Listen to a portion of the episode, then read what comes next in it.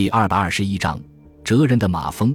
这案子对奥克利十分不利，科普策划的完美无缺，任何一位糊涂的地方官都可以凭这些证据吊死奥克利。你本人想必也有这种感觉吧？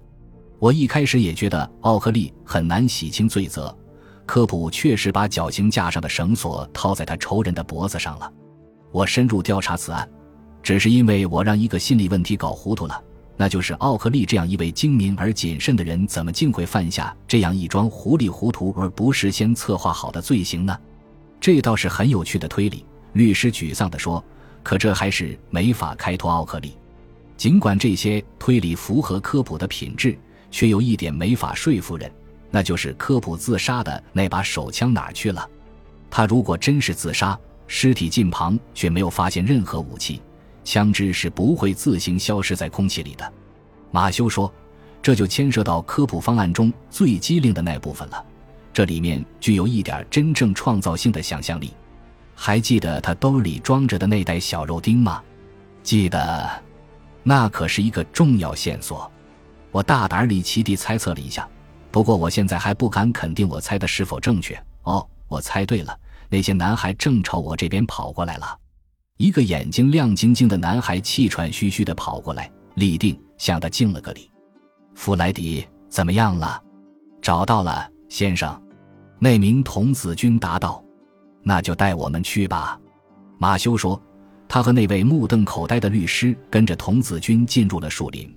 只走进去五十米，那个男孩就站住了，用手指着上方。两人看到一棵松树低垂的枝丫上挂着一只巨大的猫头鹰。爪子跟人手一般大，那只夜猫子已经死了，部分身躯已经让夜间出没的爬行动物吃掉。那只大鸟无法自卫，因为一根系在它一条腿上的麻绳缠在树枝上了。爬上去把那只鸟小心解下来。马修说：“男孩麻利地爬上树，不一会儿那只鸟就落在了他们俩面前。一根大约两英尺长的麻绳一端系在鸟腿上。”另一端绑着一把小手枪，这跟奥克利那把枪一模一样。伊文大声说：“正是，是一把斯科马克，一把杀人女士。”马修说：“你看，发射了一发子弹，就是你见到的那颗子弹。科普正是用那颗子弹射穿了自己的心脏。可是怎么射的呢？”马修举起那支枪，你看，他的扳机十分灵敏，一触即发。科普个子很高，又有两条特别长的胳膊，这你一定也注意到了。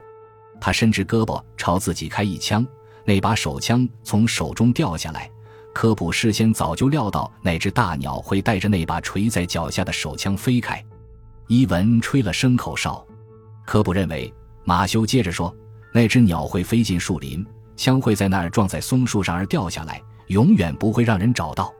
或者那只鸟会给缠在一棵树的树枝上，然后就会饿死，或者被别的动物吃掉。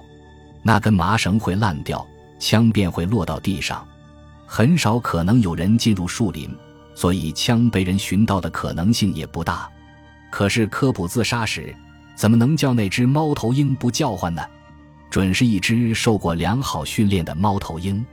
马修解释道：“科普大概是在他刚一孵出来时就把它抓住了。”并为此目的把它养大。科普是个有条理的家伙，这只鸟跟他混熟了。他一直用活耗子喂养它。昨天夜里，他喂它小肉丁，使它不出声。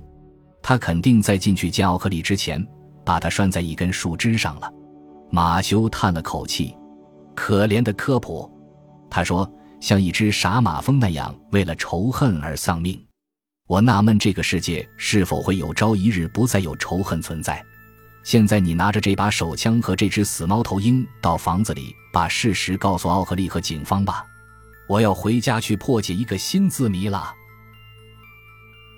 感谢您的收听，喜欢别忘了订阅加关注，主页有更多精彩内容。